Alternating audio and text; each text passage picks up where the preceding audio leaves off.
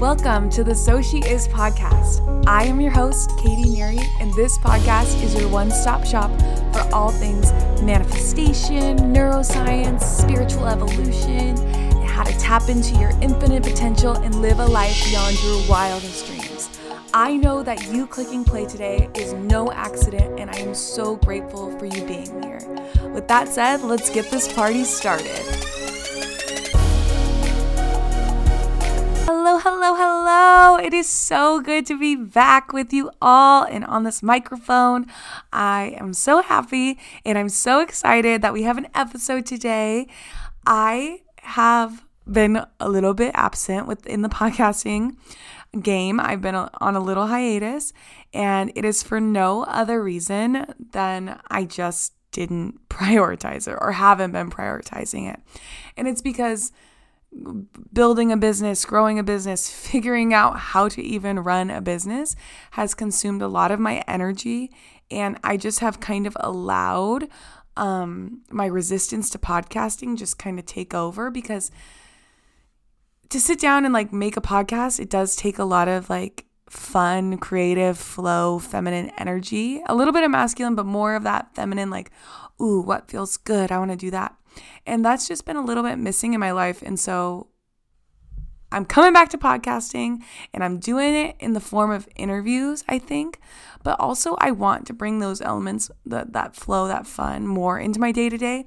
So hopefully, there will be some solo episodes through throughout. But for right now, interviews feel phenomenal. And I think it's just because then it's like an engaged conversation versus me feeling the pressure to then like bring something that's going to serve all of us and be of value and not just be me chatting to the computer for 30 minutes. And so I'm really excited about today's episode. It is with Kallie Klug, and I met her through one of my silent discos. And she actually made a really cute reel. And so I DM'd her, like, oh my God, this reel is amazing. Thank you for making this content, basically. And she sent back some really sweet voice notes and, like, said, I made her cry at one of the points in the silent disco. And then she's like, you bitch for that. Like, and I instantly knew we were friends. Like, and she's like, oh shoot, like she was all insecure that she said that, but like I was like, oh no, that's how I, that's my love language. That's how I talk. like, no worries here. And from that moment, like we've just really connected. We've collabed on an event, and I just could not eh, speak highly enough of this woman. And she is a somatic healer. She is a one on one coach and has programs all in the shadow work, in the healing space. She is a private yoga teacher. She is an embodiment coach. Like there's there's so much that she does and I just cannot speak highly enough of her. Like I already said, she is someone that I've only known for a small amount of time, but I feel like I've known for my lifetime. And those are just the best kind of people. And I am lucky enough to have Kallie now be that person in my life. And so, before we jump into the episode, I just want to give a couple little disclaimers. My voice is very scratchy in this episode. My coach, is, or my fiance, is the coach at Cal State Fullerton. And at the time I recorded this episode, I had almost completely lost my voice from screaming at her championship game, which she won. Um, and it, my voice is better now. It's still a little bit there, but it's healing.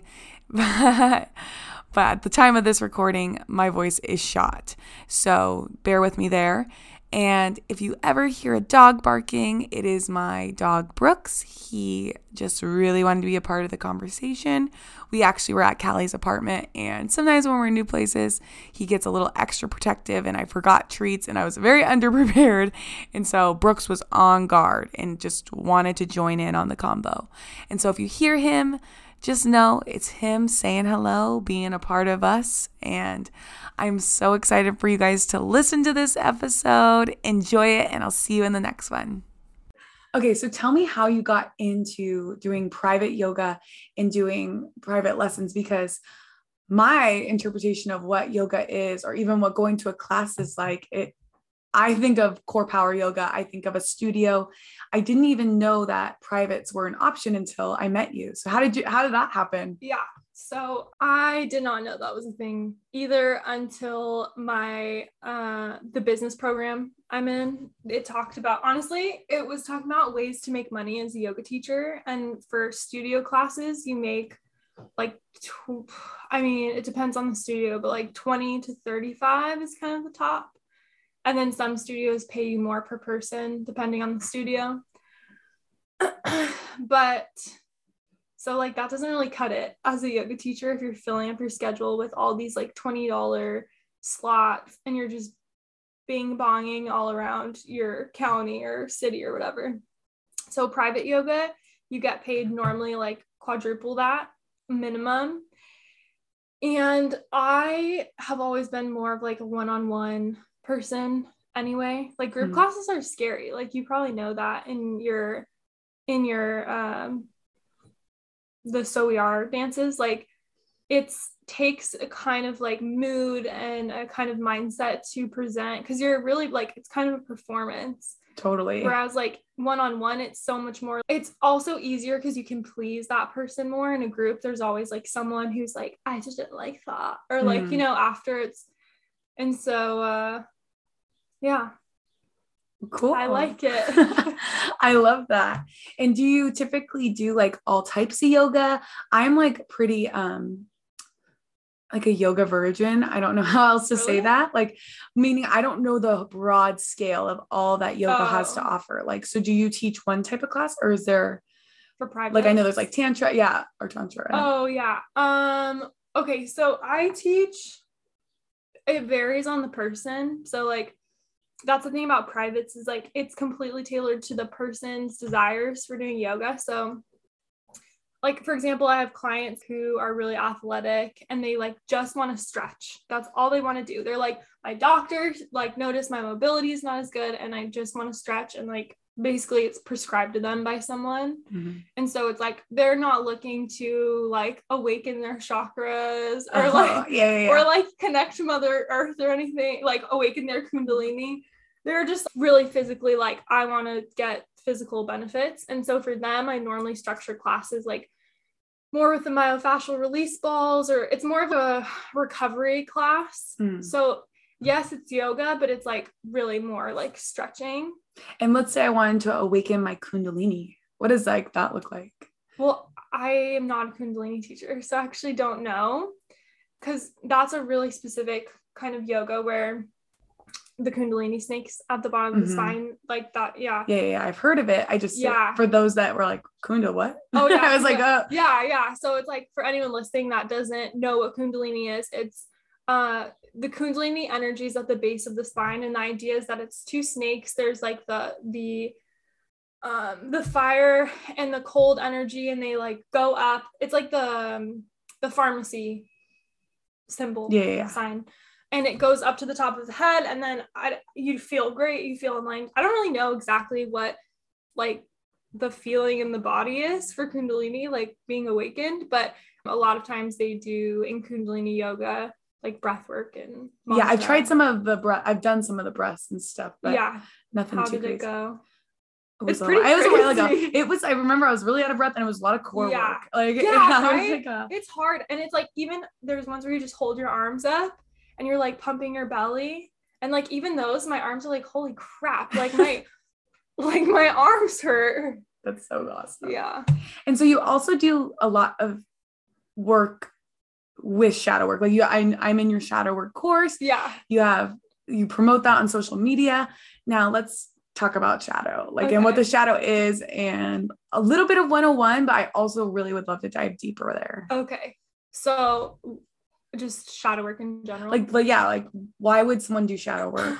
so shadow work is basically like the spiritual name for trauma work so what shadow work is okay for everyone listening that doesn't know what shadow work is because i know you know what shadow work is mm-hmm. so shadow work is basically there's different interpretations of it there's a lot actually and like depending on who you ask depending on who you ask they everyone has different definitions so i'm just going to explain how i teach it so the way i teach it is like your shadow is that which resides in your unconscious and normally our unconscious is what like drives our life. So subconsciously or unconsciously like choosing who our partner is or a job or like what we think we deserve and like basically determines our life choices but it's not a conscious choice. So it's like really pulling that which is in the shadow the unconscious into the conscious and then it's also kind of a form of parts work so that's like one definition and then another definition i work with is like the parts of us that we've rejected mm-hmm. growing up. So, like, I'll just use me as an example, just keep it literal. I grew up in a Christian home, right? So, like, being sexual or like sensual was not encouraged at all because that was seen as like dirty and sinful and like all the names. And so for me that that's a huge part of my shadow. So that's why like lately I've been doing the women's embodiment work which is owning your sensuality and owning your pleasure and owning your sexual energy and to me that's shadow work because it's something that it's a part of me that I've rejected. Mm. And so it's incorporating that and then my thing is like embodiment work. So how do you then embody that in your in your body and in your choices and all of that. So Right. And yeah. rage is something that I've seen you post a lot yeah. about. And I think that ties in perfectly. Like sensuality is one aspect of the pendulum, but on the other side, there's this like massive amount of rage and like the rage work. So what do you teach there? Um, okay, so I love talking about rage because I feel like it gets a really bad rap in the spiritual world. Mm-hmm. Cause like spirituality, like as a philosophy, like let's just say new age, I think that's like a lot of what people that are spiritual it's like new age spirituality essentially the philosophy. And a lot of that is like love and light love and light love and light and good High vibes, vibes only. only yeah. like like and i get it but also it's like that just isn't that's not how life is. And it's also like biologically not helpful because mm. we have mammalian nervous systems and when a mammal or an animal with a mammalian nervous system experiences some kind of trauma there's this especially if you've gone into a frozen state like a lot of people like a lot of us are frozen mm-hmm. so when we go into a frozen state i'm just going to use myself as an example so i in my childhood i shrunk myself down and i made myself that's something really normal if you've grown up in a chaotic household to like get small and get still um tiptoeing around like that kind of stuff. You kind of forget who you are or you maybe don't even know who you are because you're like trying to just make yourself so non-threatening. So that's like that frozen state. And then when you start to like wake up from that so like discovering like people pleasing less and i could go really into depth into this but when you start to wake back up, there's this like natural rage that comes. And in the wild, like that's meant for animals when they come out of the frozen state to be able to defend themselves like physically from an attacker. But for humans, like we're so conditioned and we live in a society where you can't just go like fucking people up, like, like right. So like it comes out as rage and like a lot of anger and like a lot of times in the spiritual world if we're like, I've literally had people tell me, like, you just need to forgive. That's like so fucking painful to hear when you're experiencing this very visceral and real rage that is normal and natural and healthy to have someone that you look up to saying you just need to forgive. Like that's not how it works. You need to get it out and then you can forgive. Right. But like you, they, there's this saying that's like sometimes you need to get to the fuck off before you get to the or the the fuck you before the bless you. Yeah, yeah, yeah. it's like yeah and so. with the what is common to see in someone who's suppressed a lot of rage? Like if someone's listening and yeah. they're like, well, maybe that was me and my child. Maybe I did play small, or maybe things happened to me that were fucked up. But I feel fine. I feel fine. I feel fine. Like yeah. I know for me, I, I'm a chronic. I'm finer. Yeah, yeah. And so, um, tapping into the rage isn't something I could have probably had access to until I did the work to get there. Mm-hmm. But let's say someone wanted to explore like how do would they know or how could they tap into their inner rage to then feel it, right? Feel yeah, it to heal yeah. it type of vibe. Yeah, yeah. I love that. Um, I would say if you feel like a lot of displaced rage, like for example, if like in public you're always like really nice to people and then you go home and you're complaining all the time. I i that's how i knew. I was like god i'm a i'm an angry person was because in public i was always like so nice to people and then i'd come home and complain to my boyfriend for five hours and he's like can you stop? Yeah i mean honestly i've been there like yes. wow that was so stupid like all these things yeah. no one would know you felt that. Yeah right? Exactly. So it's like complaining um like misplaced rage where you're like really angry about one thing, but it's like maybe that's not what you're mad about. Maybe it's just the rage inside you that's like leaking out. Would you say like um something that's typically smaller? Like let's say I hated the way I looked about my body or something of that nature. And then let's say um someone I love makes a comment about my clothes or something, something looking tight. I have no idea where this example is coming from. It's just, I'm just going with on my head.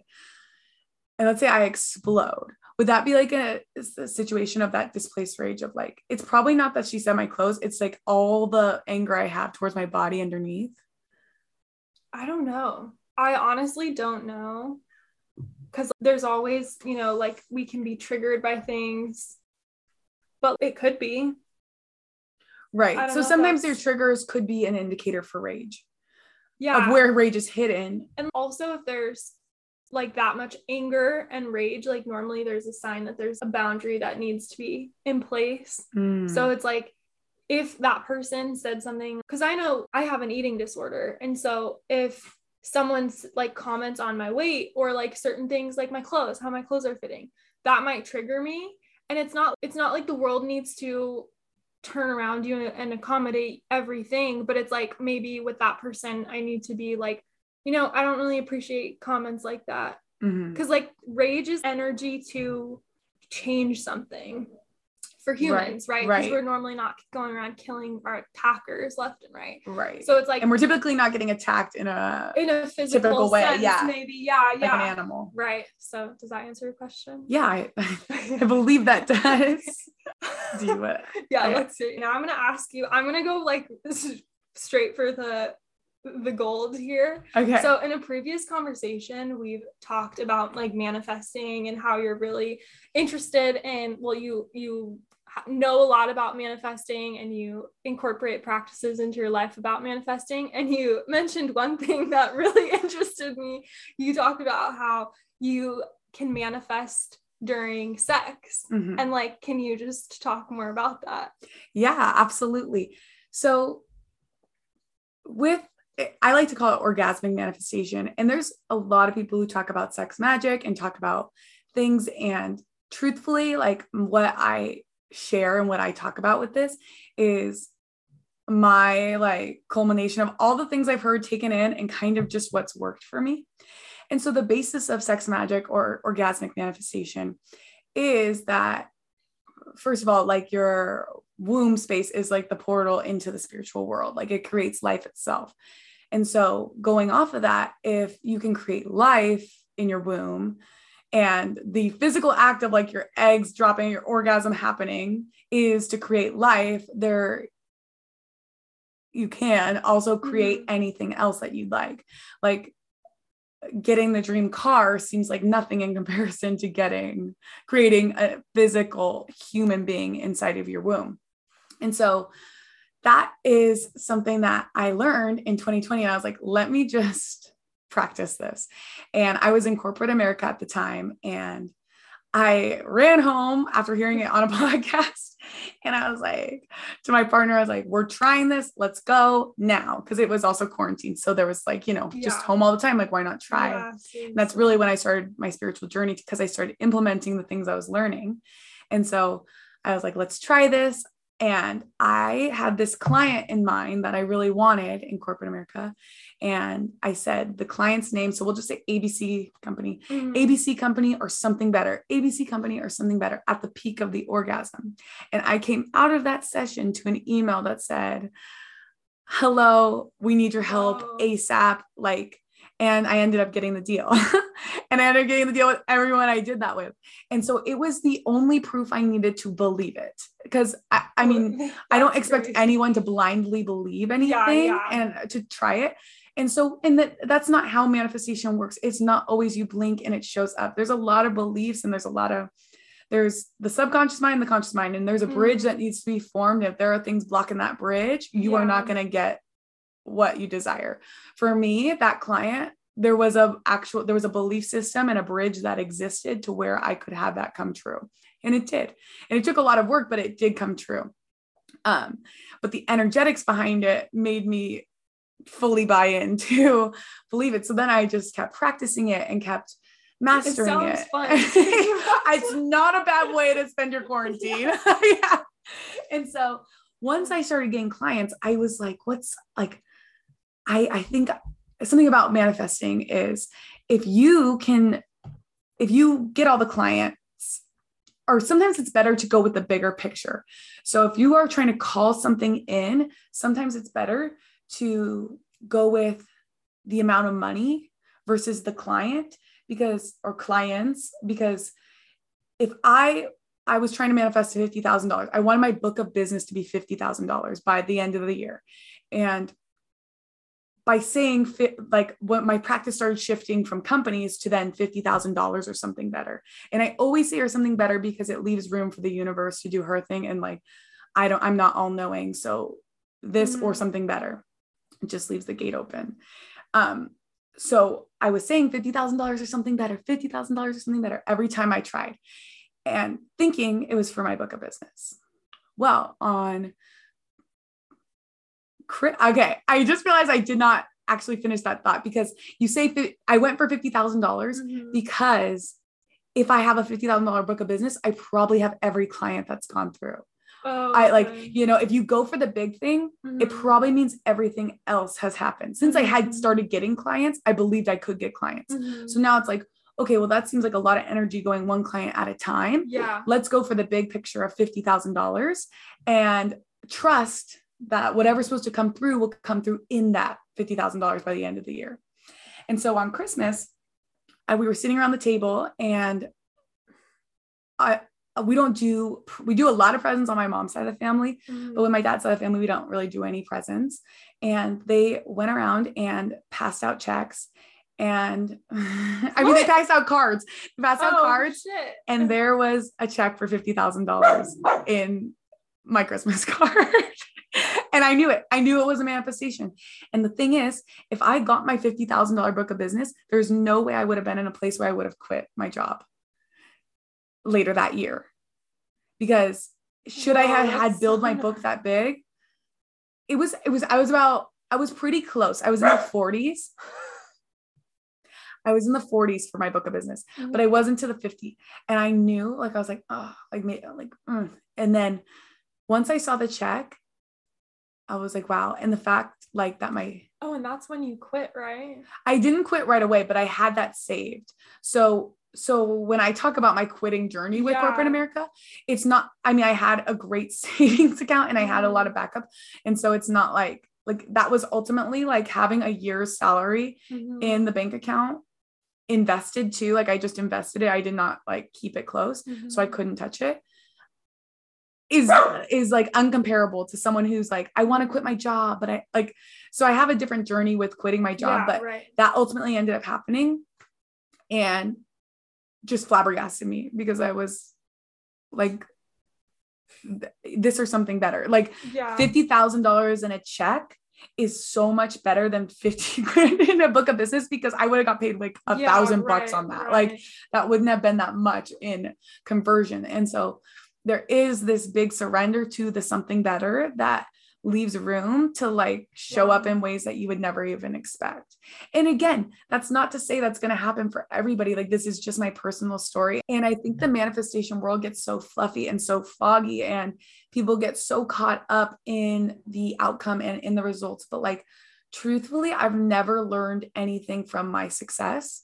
I have only learned things from my failure. I mean, like, you know, you think about it like you had mm-hmm. the best week of your life, like, oh my God, like I got everything I wanted. Like in that moment, there's no learning, but it's in all like the tumbling and the failing, in the rage, in the shadow Mhm. work, where where you grow and expand to a place where you can receive what you're like what you're desiring. Mhm. And I do believe that we live, yes, we live in like the matrix or like there's so many different layers here Mhm. We live we are human or spiritual beings having a human experience Mm-hmm. and in the human experience there are material things and it is okay to want Mhm. whatever the fuck you want like if you want a designer handbag if cars do it for you if shoes do it for you whatever does it for you enjoy your fucking life like i think there's so much stigma in the spiritual world of like wow you want material Mhm. possessions like boo. Like no like i'm gonna be spiritual and rich as fuck at the same time and everything can coexist. And so but with that in the manifestation there like just because i had that happen doesn't mean that it happened for someone else. And there there's so many ways these outcomes play out and there's so many timelines and so many different dimensions and so many different realities happening.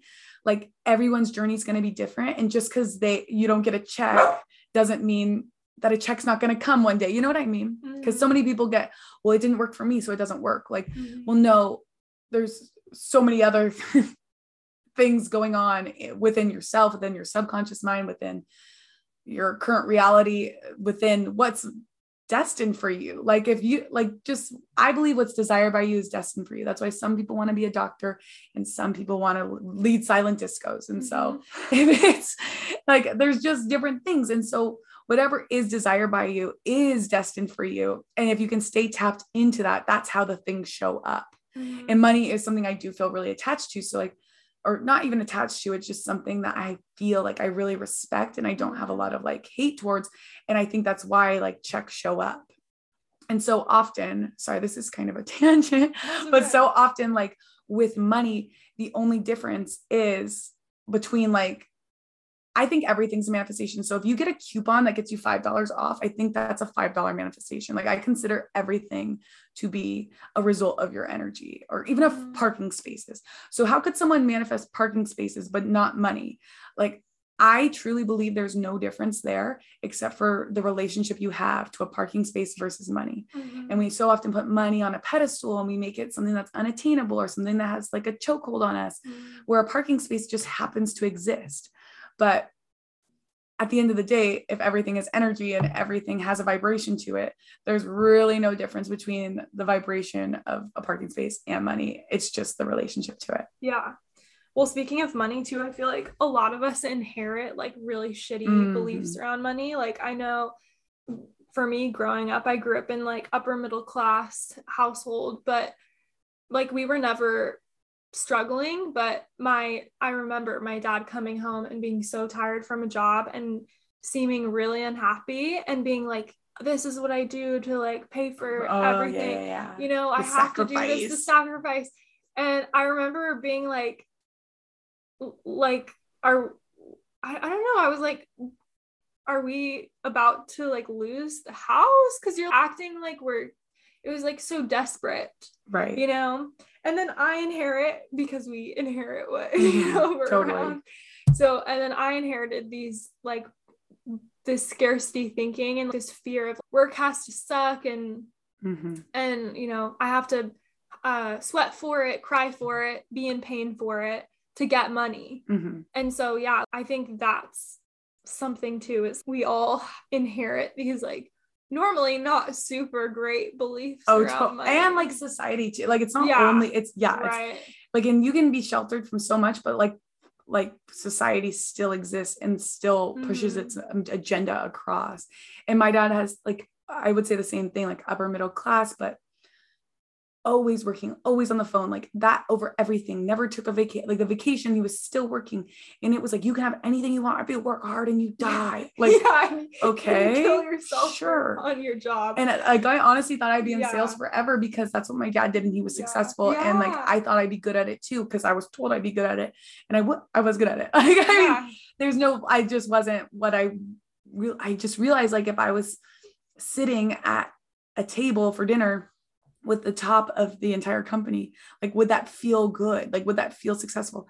And i was like no like all of these people are little children like just just that like just so hungry for more money and they're the top of the top and no one's satisfied and everyone complains about everything and i was like i would hate to be at that dinner table. And like that's another thing where i was like i don't think this is really aligned for me. I think this is something that was I was just conditioned to believe is what success is. Mhm. And I think that's really important. Yeah. and that's like a huge thing too is we're also given this like ideal of what success is you know having a normally heterosexual partner that we have children with Mhm. and then we have a golden retriever with a white picket fence And and then two ki- and a half kids. and, and two, yeah, one and a half kids per the the standard Yeah. of the United States.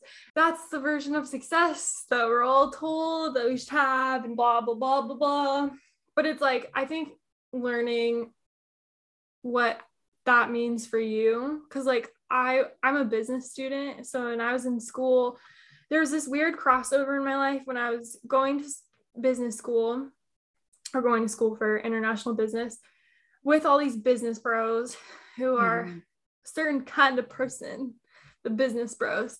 And then also doing privates for extremely wealthy people. And I kind of like got into the matrix thinking of I want to own a house, a giant big house, and have all these cars and like be super rich. And like there's nothing wrong with that. But for me, it's like it kind of wasn't helpful because it's what I really want. Like when I do the manifestation meditations of like what's your ideal day it's like being in nature like i don't need personally i don't need a huge house like Mhm. that's not one of my main desires like being with oliver teaching yoga stuff like that Yeah, I think that's so important to get really clear on like what a rich life is to you. yeah yeah And so often we seek like these things because we think they'll make us feel a certain type of way. Mhm. When reality, like, or in reality, we can just, if we can tap into that feeling of what we think, we might find out that it is just hanging out at the beach or, you know, it, it is yeah, a walk, yeah. walking in nature, having access to things. For me, like, I know that money equals freedom yeah to do things. And so I trust that it will come. But in my perfect day, I'm not grinding. I'm not Mhm. selling insurance. I'm not with the business bros. Mhm. I my wealthy life looks different than that. yeah And then trusting that you can make money in ways that are not necessarily like taught in school or Yeah. the ways that aren't conventional. And I mean, this is just something that came up recently this weekend, but when I my sister my my sister was pregnant and my grandma does a product owns a production company.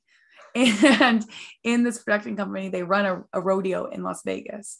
And so there, they literally have someone that they pay a thousand dollars a day to be there for two minutes of work. And what he is, is he's a crowd plant. So he was he was sitting in the crowd and then the camera would go to him and he'd go crazy to get the crowd hyped up. And he was there five days of the rodeo. So that's five thousand dollars for about 10 minutes of work. And like there's just so many things that are available to us that like we don't even know. But if you're creative enough to, and brave enough to tap into it, there's a market for it. I like that's my perfect example of that. like and people people need a crowd and energy. Energy's everything, as we know. yeah But it, it made the whole difference the nights he was there versus the nights he wasn't there because he would take off all his shirt. Like he just did the silliest stuff. And he works for the Raider. He works for all oh, Las Oh, Vegas wow. Sporting his events. job? His job is literally a crowd plant. And I bet he makes great money because there's so many games and people start to know him and follow him and want to be when he's there because he's so silly. And like it's available to you. Like honestly, if you believe it's available to you, it is because look at him. That's gnarly. Well, I remember that kind of reminds me of like when I first started teaching private yoga, and I would tell, I remember I told someone my rate, and they were like, that's just ridiculous because they thought it was really expensive.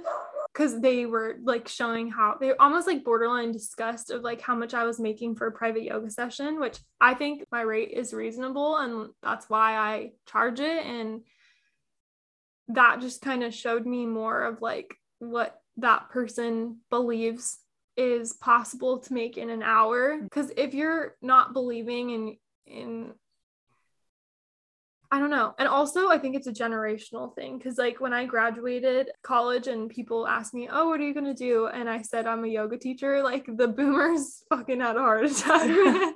They, For their international business took- degree. yeah, it took everything in them not to just like fall over and die right there because they were like, they were like, "You're, are you kidding me? You could work for the city," and I'm like, The city. yeah, I'm like, oh.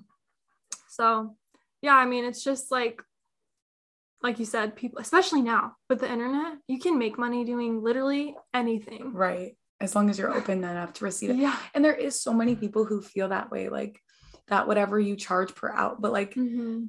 it, it's totally like everybody has their limit of like what is possible. And so, Yeah. and like you look probably are like, no, I'm like not low end, but I'm like right there. Yeah, I'm like the is, like- reasonable. Like, there's people who probably make triple what you yeah. for one session. yeah.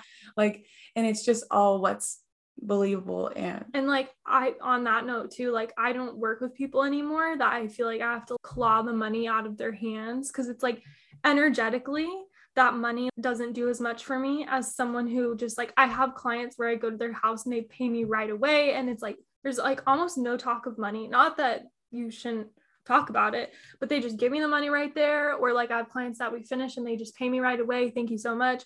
Or oh, I can't make it today. I'm going to send you the money anyway and it's like easy it's the clients that are like oh well can i have a discount i had one guy who had a shark tank in his living room and he tried to get like he lived on the beach and he tried to get a discount with a shark tank. with a shark tank he had a shark tank in his and he had a fridge full of fiji water or what is it Yeah, Fiji water. and i was like i think you can afford me like so i don't work for people like that anymore. Like if they're like oh can i have a discount? It's like no actually i'm not available anymore. Right. because like what you're gonna pay me does is gonna be way more work for me than Mhm. a client that's like happy to. Do you know what i mean? Do you feel that too? Like i don't know if you've had that experience yet with your like clients not but- necessarily like my business where I'm at right now. I think when I start working more one on one with people too, like I think that might show up in when I was in corporate America.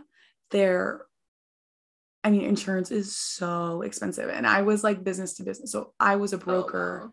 for selling, like providing insurance for other businesses, like the middleman. I wasn't like Mhm. I wasn't like State Farm, uh, but I was like the one that like would talk to. I'd be the middleman yeah and there were so many people like that was the energy of all insurance. And the problem with like it you was- mean like uh tight fist energy? Yeah yeah because they're like how is it this expensive?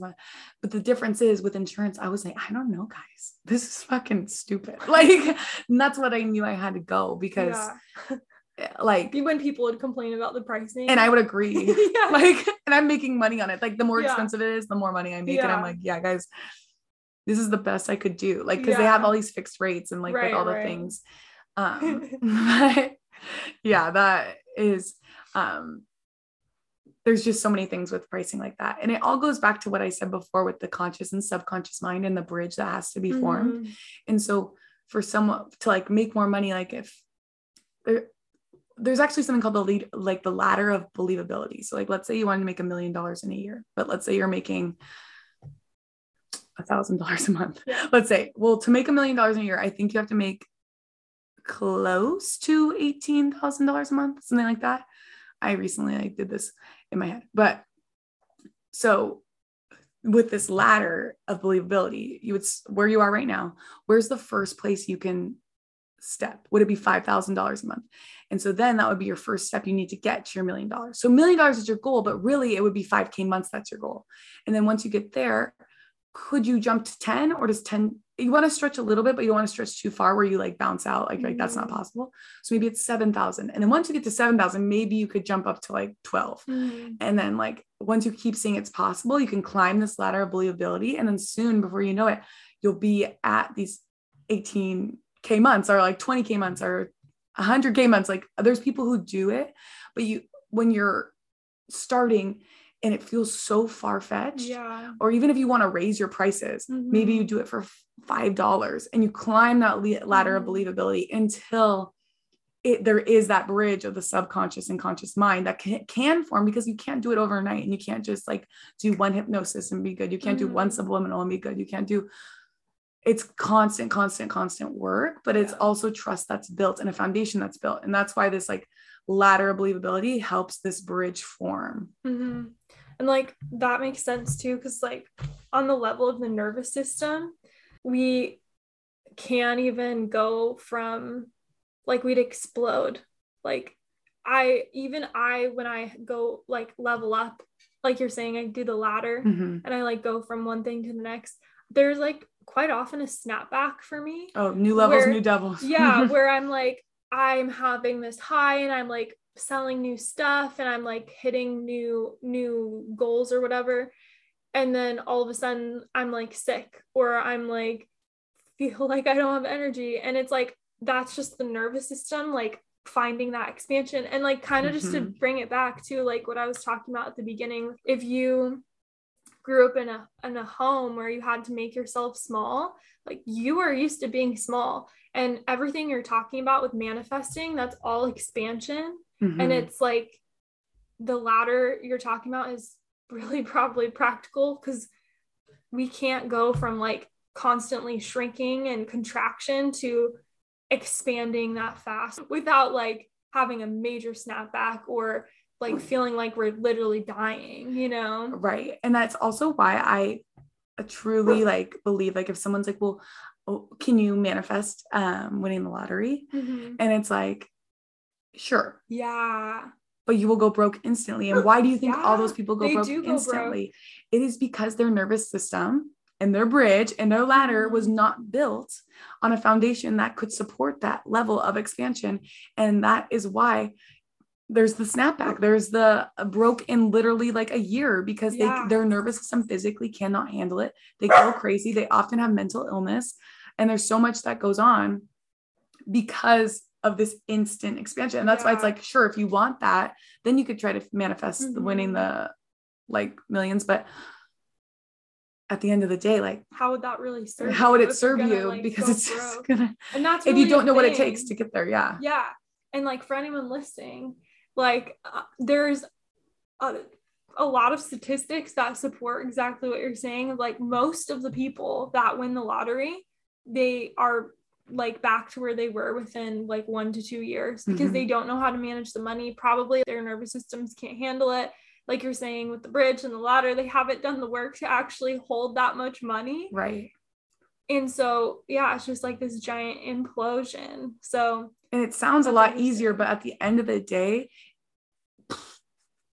to have $10 million and lose it all seems a lot worse oh my god. than doing a couple like breath work session, like, you know, expanding yourself naturally and organically. Oh my god, that would be horrible. Right. Yeah.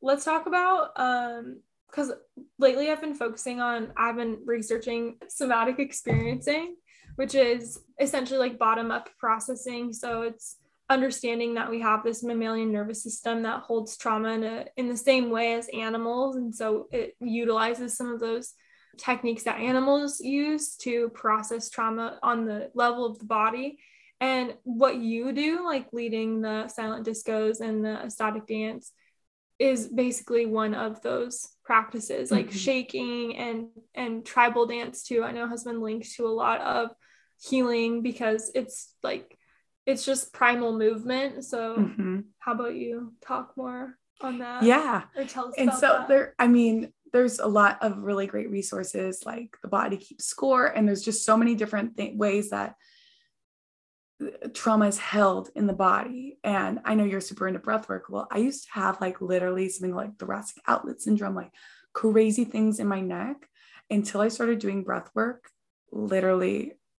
Like I, I would have purple hands all day but then once i started doing breath work it was it's healed it. But i know that when i feel stress i feel anything it is so in my neck it is in my jaw Mm. it is held. And in those ways that we hold it whether we feel it or not our body holds on and our body remembers the trauma. And movement is a amazing way to move to literally move the energy out because energy can't be created or destroyed. There but it it'll just stay put unless Mhm. it's literally transmuted in a way. And so what i do with the discos is i facilitate the whole thing and cue, use certain cues to try to help facilitate moving that out. So like you said with the shaking like i love to shake multiple times throughout it but what shaking does is like if you if we think of animals and we think about how the gazelle let's say the gazelle runs and escapes the lion and then i'm pretty sure it just like lays there like for a second and then once it's in the clear and wakes back up Mhm. gets out of freeze it shakes and it shakes because gazelles don't go to 10 years of therapy. Gazelles just shake the trauma out to forget and move on because it cannot hold them back, or else they won't be able to survive if they're scared. Where humans, there's so much like we we just move on we think we have to get past it and shaking is an instant way to one clear out stagnant energy. Like so if you're not feeling hot like if you're feeling very bored in your body you're feeling like you want to scroll on instagram turning on like just one song it could be even a two minute song putting your headphones on and cranking it up as high as you can and just shaking every single part of your body will release more and do more for you than like literally I like it is such a game changer in my day to day like when i'm feeling so stuck when i'm feeling so heavy. And then shaking it out is such a great great great practice and then also incorporating rage like i love doing something called mm-hmm. rage dancing and with rage dancing you can do the shaking and you can just like attack your couch like literally just beat the shit out of it and like allow yourself that space like i know you talk about like a controlled tantrum. Is that what it is? Mm-hmm. How are you going to that? Because I feel like I'm kind of like talking about similar things. Yeah. Well, like kind of to go off of what you're saying too, like it's great to do these practices for repressed feelings. Like, um, like you said, like we like the gazelle gazelle um like shakes and and all this has this immediate reaction humans were so conditioned that we when someone when we experience some kind of trauma we normally go into freeze which is normal that's what the gazelle goes into too but then instead of after that that spark of rage or that spark of energy where we shake it out we just we're so conditioned and we're so polite that we just swallow it down and you know say oh it's fine. I'm fine. And then like you said we go to therapy for 10 years because we like feel like shit after that. So i think it's good to go back to that event or if you have like um complex PTSD where it was like an ongoing trauma to like access those emotions that are stored and somehow find a way to get them out like through the rage dance or controlled tantrum but i think what's even better is like you're saying like learning to use these practices as things come up mm-hmm. like to me that's that's the goal because like even not too long ago, I had something where something happened and I was like fucking livid. And I put on some, I have a rage playlist. So mm-hmm. I put on mm-hmm. my rage playlist and I just like danced up and down and I was like making sounds and I was in the car and I was screaming in the car. And normally when something like that happens i would complain about it for like five months because that's just what i do i just you know don't react to it and complain forever. But I ended up just kind of feeling not super charged about it after because I I let it out. And so I feel like that's the goal. And with the controlled tantrum, I think it's kind of similar to what you're saying. Right. The rage dance. It's like it's pretty much the same thing actually. I mean, it's like any kind of it's breath movement sound is the recipe and it's moving in a way like it helps to listen to music that connects you to rage mm-hmm. um, and then moving in a way that feels good making sounds that feel good and and breathing which sounds like a given but right it's not like we hold our breaths a lot so. right and i feel like with just going back to the silent discos and yeah. stuff and I know we're talking about a little bit more specifically, like it's not like when you come to silent disco, we punch pillows or anything. Mm-hmm. There is sometimes songs that I'll do rage dances to, and they're just whatever. And you know, sometimes I'll open the microphone up and like say fuck you to whatever you want to say yeah. fuck you to. Like we'll allow space for that. But there's also something about moving in a way that you don't normally move that is so healing and is an expander and isn't something that opens you up. And when you can dance in public and that's kind of uncomfortable for a not kind of. People have shown up and said i am so ner- like shaking like they're nervous to be there. But then that connection with the community that connection with mother nature that connection to yourself because the headphones make it an internal journey but when you open your eyes it's also an external journey that you're going through with 10 to 50 other people around you. And there's something about that and that space that's created that is like almost like a group therapy session that I think we will see more of in like a group healing space. And it's probably similar to a yoga class, but a little bit, there's just no direction. Like there's more freedom. And it's just a perfect way to have an outlet that you can use as a resource you know like there's just mm-hmm. there's so many tools to keep in your toolbox so the rage dance that's kind of something that's very personal and private mm-hmm. and should be done alone i would yeah, say yeah.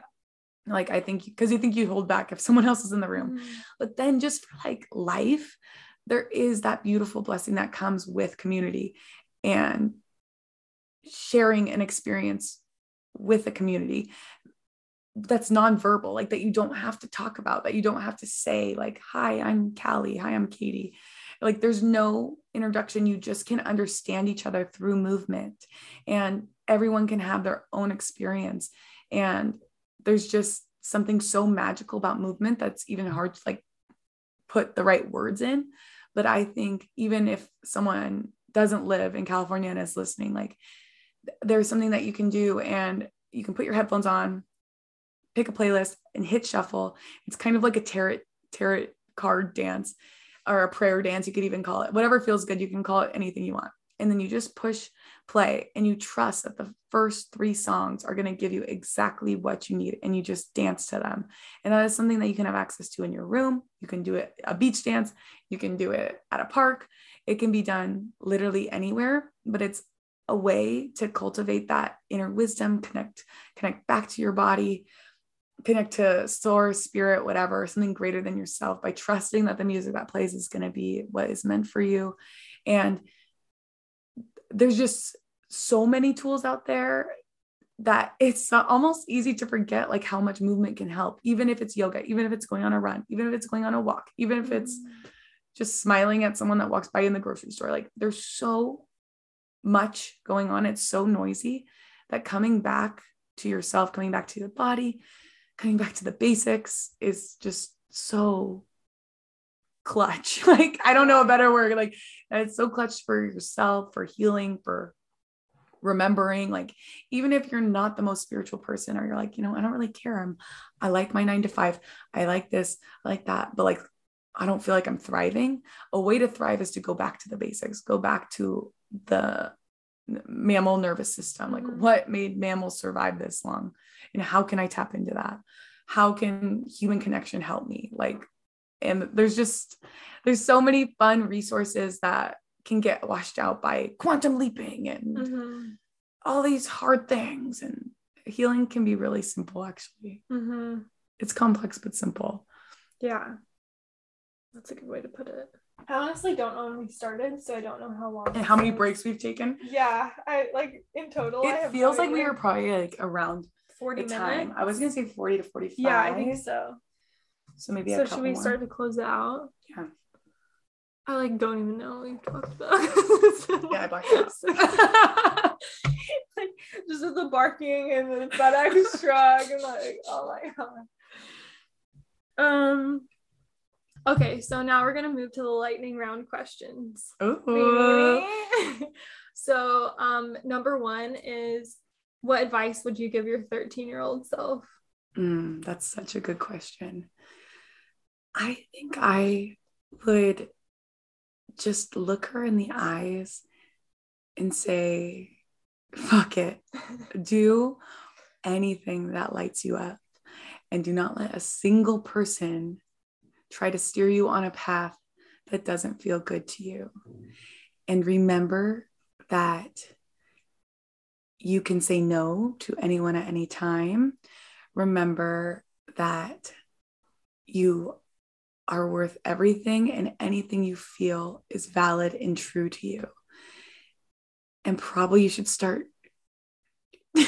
it's shaking and going to therapy earlier.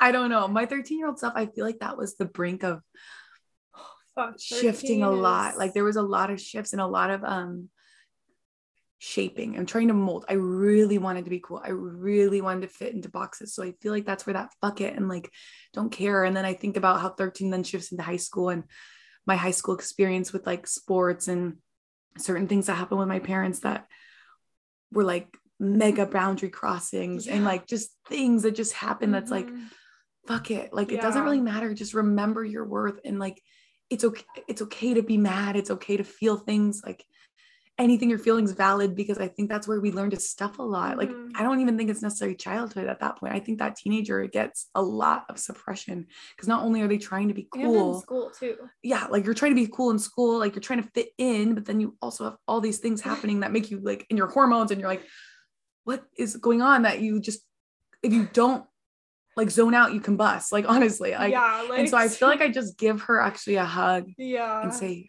fuck it, like we'll get we'll get here when we get here. yeah, you kind of have to just like I don't know, I feel like she would have resonated with fuck it too. really. Yeah, Oh, because that's she cool. she I mean. I've always been very free spirited, but I started to like lose that in the molding. Yeah, started to like speak less a little like Yeah, yeah. shrunk i shrunk definitely more as i got older like Mm. i i was a me like i wanted to be an actress and an actress only like when i was a kid like oh my gosh, tr- like uh, like just i was like i changed my name to rainbow Neri like in fifth grade like there's so many things i did that like it wasn't like that girl got lost at 13 rainbow Yeah. got lost at yeah, 13 yeah, and so that's why I just like would want to look at that 13 and be like, fuck it, whatever happens, it's okay. Cause look at where we are now, right? oh my gosh, yeah, 13's a fucking hard age. I had a name for myself too. It was Lola. Oh, I never I love said that. that. I love that. but yeah, it's funny how we like, and was that like who you wanted to be?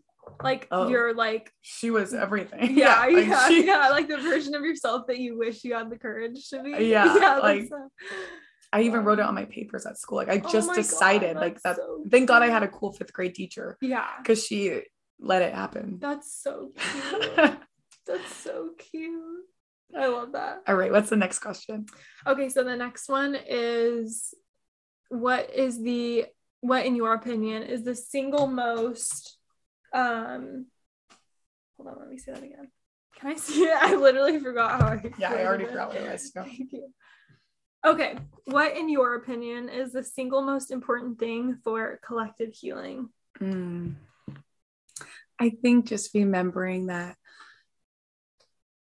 l- love is the only thing that can heal. Like you, you can't. I there's this beautiful quote and I can never remember it, but it's like hate can't beat hate, only love can do Oh, that. yeah, Whatever that yeah. quote is, I literally feel that because you can never hate something into creation like mm-hmm. if we think about it like when we're born it's literally the masculine and feminine energies like being loved into existence like and you are loved into existence and then and then we forget and then we hate and then we have all these oppressions and horrible things that happen due to hate and we could try to beat it with hate but the only thing that will ever cure anything is loving it Mm. nice. thanks And finally, what is your favorite or most powerful affirmation? Mm. I feel like I have so many that the first one that just comes to my mind is my success is ine- inevitable because I Mm, think just like that's if- dope. if it's inevitable and if it's already done, what's the stress? Like I mean, like Mhm. if, if it's it's going to happen, if it's desired by me, it's destined for me, and my success is inevitable. Like because whatever success means to you, then fits into that affirmation. It doesn't have to be money. It doesn't have to be anything. Like whatever success looks like to you, it's inevitable. Mm, It's ready for you. What does that do for you when you repeat that?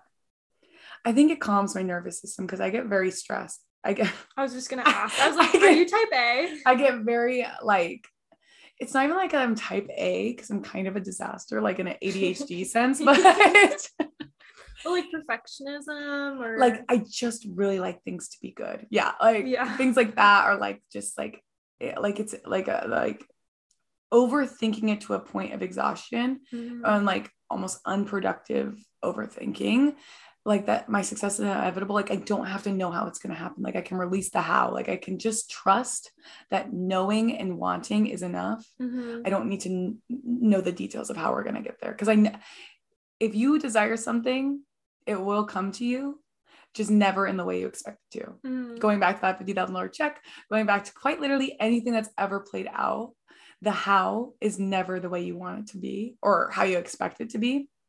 It's that or something better, right? Like, so Mhm. trusting that really just um, brings me back into the present moment because I can get up in my head and just play out every scenario that could Mm-hmm. go wrong. And then, like, I mean, you have one bad disco, out. one disco with like less people. Say I should probably work for DoorDash. And then I was driving here and I was like, I could never work for DoorDash. Like, I don't even know where this apartment is. I struggle with the directions, but you know, my head does go there. So then Yeah. That affirmation helps me just bring back down to truth, like capital T truth, not like my truth. Yeah. Yeah. truth. Just like, yeah. Like your destiny is you'll be fine. yeah. Yeah. And you always are fine. Yeah. We always Have you ever not been fine? No, literally, I've been broke, broke before, like after traveling, and I've been fine. Yeah. Like, everything always works yeah, out. yeah, And it's just like we just so often forget that. Yeah. Okay, your turn for the lightning bolt question round. What advice would you give your 13 year old self? okay, so, um, I don't think she would believe anything I would say to her. like, genuinely, like you, when you were saying all the things you would say, I'm like, that's so beautiful. And like my 13 year old self would be like, like she went to the church, like she. Oh, she thought she heard all the stuff like Oh, mom health coach like she knew all the isms. Mm, but i think she needed also a good dose of a fuck you. But mm. she didn't she couldn't say it. She didn't have the capacity for that. So i think i would just give her a hug and be like i'm so sorry. Like this fucking sucks. Yeah. Like I had a hard time at 13. And I'm like really experiencing not experiencing that again, but I'm doing a lot of inner teenager work right now because I just lost my dog that I got at 13. Oh, So it's like I've been thinking about A her a lot, lot, yeah. you know. And I used to be so embarrassed of her. And now I just I feel bad for her. Like she just was in a fucking bad spot, you know. Mhm. So I just give her a hug and be like, "Mm, I'm so sorry. I think I would just hug her and and tell her like I see you and like this sucks. And, right. Like you're doing the best you can. And like Totally. yeah. I love it. that. Yeah. Okay, what is the single most important thing for collective healing? I created that question. I have no idea. Um, for collective healing, I think just getting your shit together, taking care of your own shit. Like everyone wants to blame everyone. Mhm. Like truly, like look, open any app, you know, like it's all blaming and like I'm treading lightly here because, like, of course, some of us are true victims to certain things. Like, yes, like I just said, like my 13 year old self, like she was a true victim of certain things.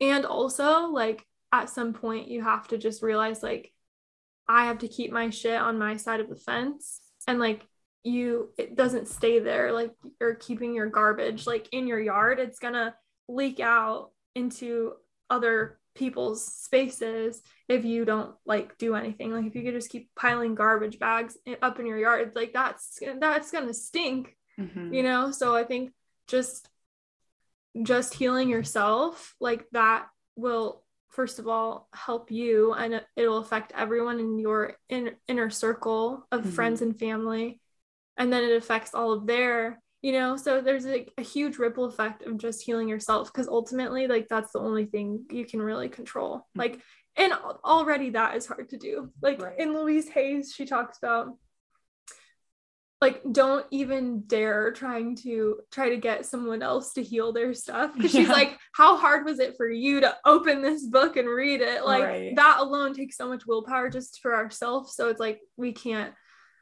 you know drag anyone with us. Like we all just have to As much as we want to. as much as we Oh, want. I'm like, such so a victim to like, come on. yeah me too me too. Like I, I that's a big lesson for me as of late is just learning like i can't change people and like stop trying stop wishing people were different and just cut the cord Mhm.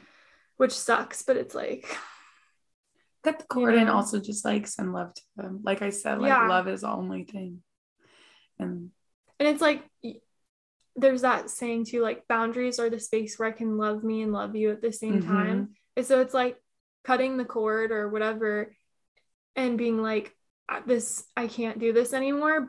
But yeah, maybe like also post rage, sending them love. Like totally. if rage like get it out step- and then like yeah, like the Yeah. fuck you then bless you like vibe. Like yeah because there's no like point in in staying in the i mean honestly if you move through the rage effectively it's pretty chill on the other side totally. so Okay, last question.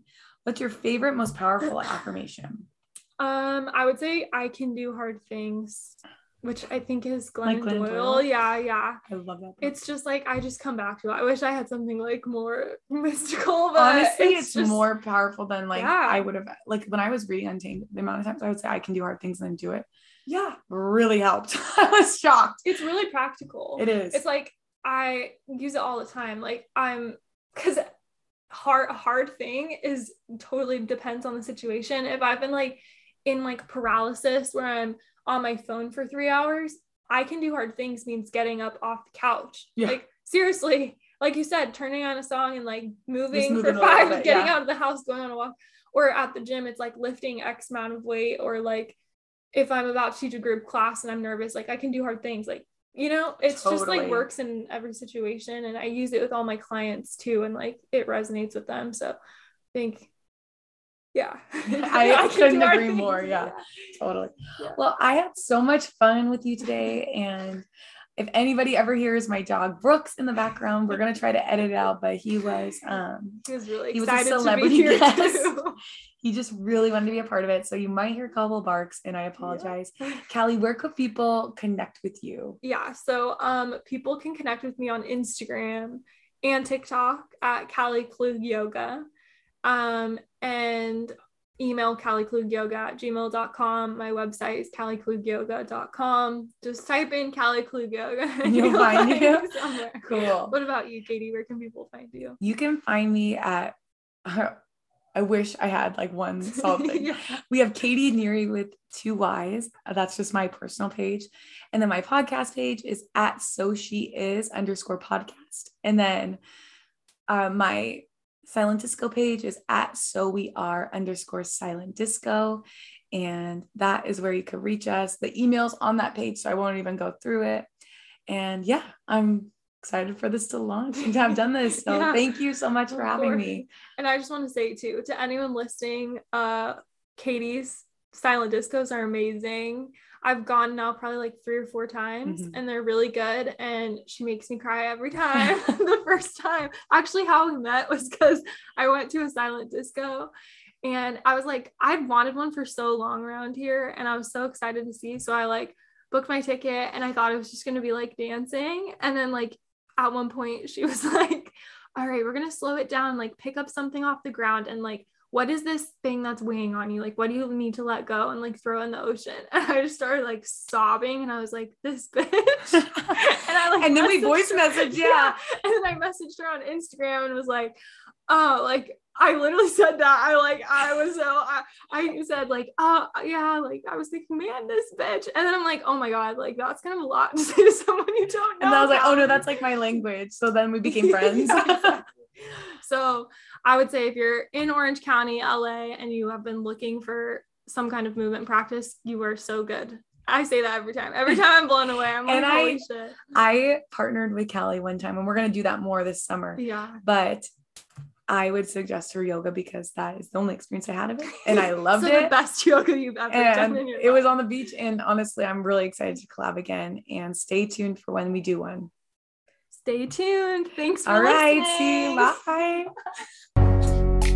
If you enjoyed today's episode, please send it to a friend, tag us on Instagram at, at so she is underscore podcast, and leave a five star review so we can help build, grow, and expand this podcast to anyone who it needs to reach. Thanks so much, and we'll see you in the next episode.